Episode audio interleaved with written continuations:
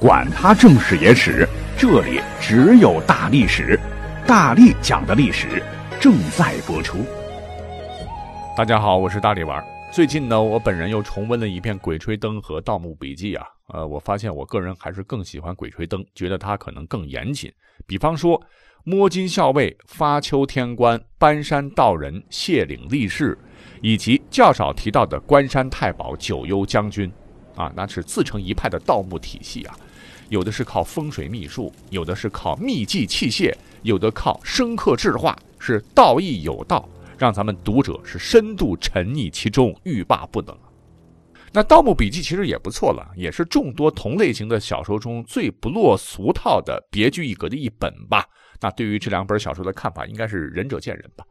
那这两部小说哈，都有一些恐怖、精彩、悬疑的故事，发生在一些我们可能熟悉、可能不熟悉的神秘古国当中。那么，小说当中那些耳熟能详的禁区，历史上真的存在吗？那下面欢迎跟随大力丸，咱们一起来一探究竟。咱们呢，先挑名气大的来讲。熟悉《盗墓笔记》的听友们应该知道哈。《盗墓笔记》整本小说呢，它一切故事的开展都是围绕着那个所谓的终极，也就是长生来展开的。而书中关于长生的讯息，绝大部分都源于神秘的西王母。那么，这个西王母究竟是何方神圣呢？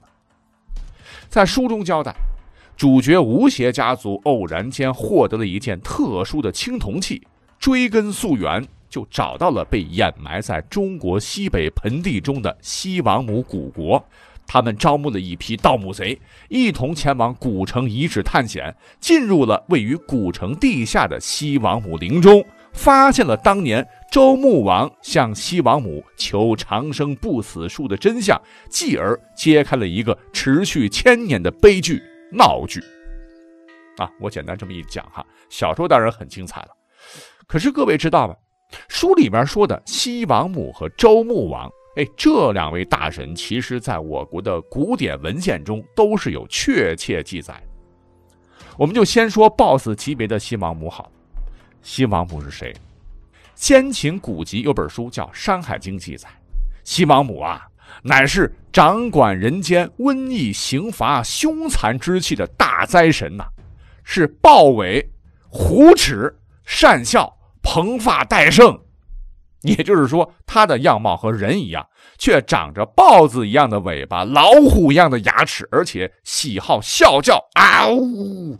蓬松的头发上带着玉胜，无比恐怖。更离奇的是，西王母的南边呢，有三只勇猛善飞的青鸟，感觉像外卖快递啊！哈，时时的为西王母来觅取食物。那西王母她住在哪里呢？住在昆仑山北面的三危山，其所统治的区域便是西王母国。而昆仑山上呢，还长着一棵不死神树，那结的果实可以炼制不死药。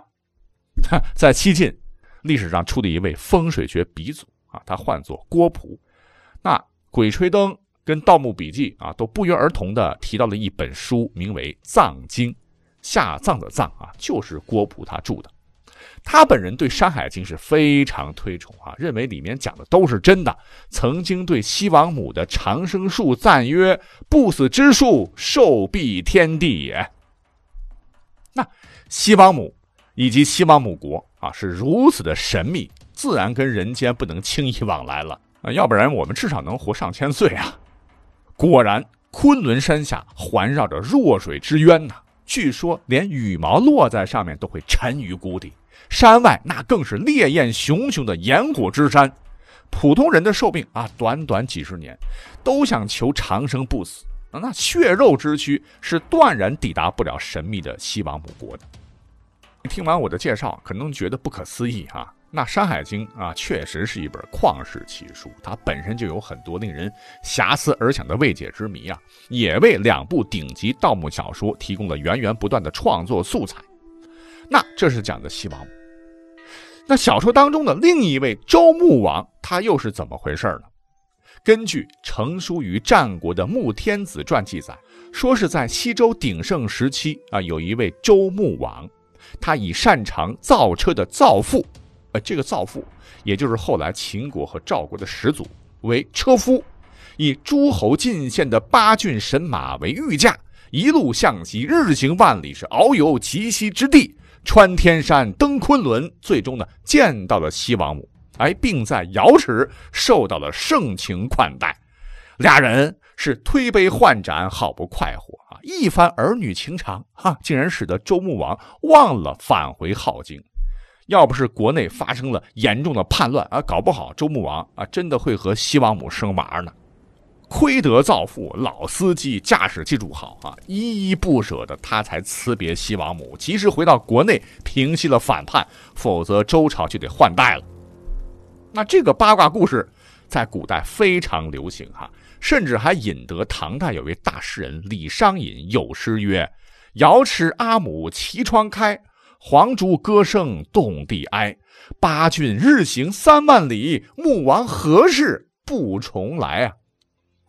啊，讲到这儿你会说，这周穆王口味忒重了啊！你看那西王母长得如此丑陋狰狞，她兴致还能这么高？温柔乡里差点还没能回来，哎，其实不是这样的。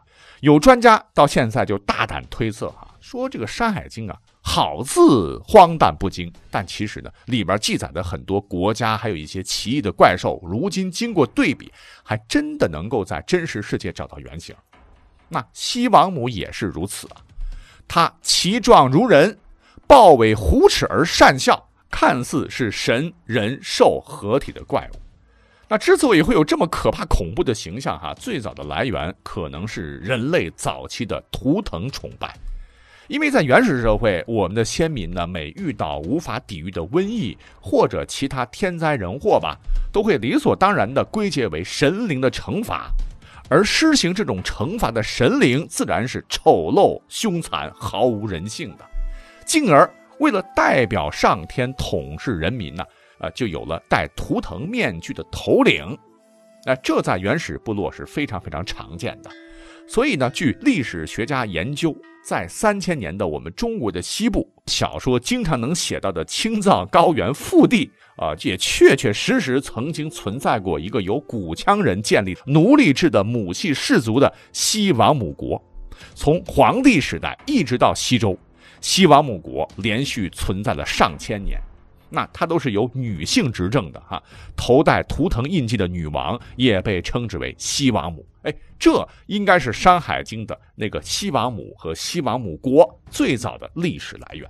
后来历史向前发展哈，经过了大量文学创作，被赋予了浓厚的神话色彩。等到了汉代的时候，哎，这西王母就变得不再是掌管人间瘟疫、刑罚、凶残之气的凶神了。而是化身成了一位掌管长生不老药的道教神仙，呃，这对于想憧憬长生不老的古人们来说，那是令人尊敬和崇拜的神了啊，绝对就不能再长成半人半兽半妖了。于是西王母的容貌呢，哎，就变成了《穆天子传》里边的美好形象，是文采鲜明、光仪殊目、待天姿颜霭、容颜绝世，真灵人也。那你想面对这么漂亮的女神，难怪周穆王把持不入啊，差点就亡了国啊。那么再后来到了宋朝，玉皇大帝的信仰开始兴起了。你看怎么着？西王母和玉皇大帝，哎，他竟然成了一对儿哈。于是我们都熟知的王母娘娘诞生了哈。这便是盗墓小说《西王母和西王母国》的真实的历史缘起。乌拉拉，我们就讲了十分钟了哈。好，我们抓紧哈，再来讲两个。讲了《盗墓笔记》，我们再来看《鬼吹灯》里边两个经典的国名哈，一个就是以前详细讲过的精绝古城。那小说里边介绍说，我们可以回忆一下哈，曾经遥远的过去，在神秘的青藏高原，有一个奇怪的民族，唤作鬼洞族。呃，你也可以理解成一个国家吧。据说呢，鬼洞连接着魔国，在昆仑神宫的无底深渊，或者说鬼洞就是无底深渊。鬼洞族呢，凝聚智慧，耗费大量人力，建造了一座十分怪异的古墓，这便是九层妖塔，是以数千根巨木搭建而成的金字形木塔，耸立在地下，巨塔之上有数不清的星点红色闪烁，在晦暗不明的古墓里，凭借着那微小的光点，看到木塔的底基的宽度竟然近两百米，全部用泥石砌成。千百年的柏木铸成了塔身，共有九层，里面堆满了奇奇怪怪的骸骨，身着奇怪的古装。每一根巨木之上篆刻的都是藏族的密文源源。那忽然一日呢，可怕的诅咒大爆发，鬼洞人几乎灭绝，被迫西迁至千里迢迢的西域。那精绝古城呢，就是鬼洞人的后裔建造的城市。那小说写的跟真的一样啊！我国的历史上。呃，这里边的国家到底有没有原型呢？我们去找一找啊。我国古代确实有很多比较恐怖的国名，比方说夜叉国、鬼国什么的啊。那么这两个国家呢，在西伯利亚的楚科尼半岛和贝加尔湖附近。因为咱们古人比较歧视中原以外的部族啊，他们是茹毛饮血、靠驯鹿狩猎为生的外国人，就把它叫做鬼呀、奴什么的。但是呢，这两个国家跟小说里的魔国肯定没有啥关系啊！魔国肯定是作者虚构的。可是，这个九层妖塔似乎经过考古，还真的有这么一些历史原型呢。这便是坐落在今天的青海省，位于海西蒙古族藏族自治州都兰县察罕乌苏镇的东南十公里处热水乡的穴位一号大墓。这座古墓坐北向南。高三十三米，换算下来相当于十层楼高啊！东西长五十五米，南北宽三十七米。从正面看像一个金字，后称其为东方金字塔。据当时来计算，修这样的大墓需一万人修建一年以上，是当年鲜卑慕容部的一支吐谷浑部王族的墓穴。因而呢，这座古墓从上而下，每隔一米左右便有一排排整齐的木头。而这一排整齐的木头呢，可以穿过整个穴位一号大墓的墓穴，而且一共连接有九层，故而称为九层啊。那当地牧民把它视为不吉祥的象征嘛，所以把它叫做九层妖塔。我们的考古学家在一九九六年挖掘的时候呢，只挖到了这个墓穴的两层，哎，就不再继续了。那么是发生什么神秘的事情了吗？啊，真的有不死的冤魂诅咒着这座墓穴吗？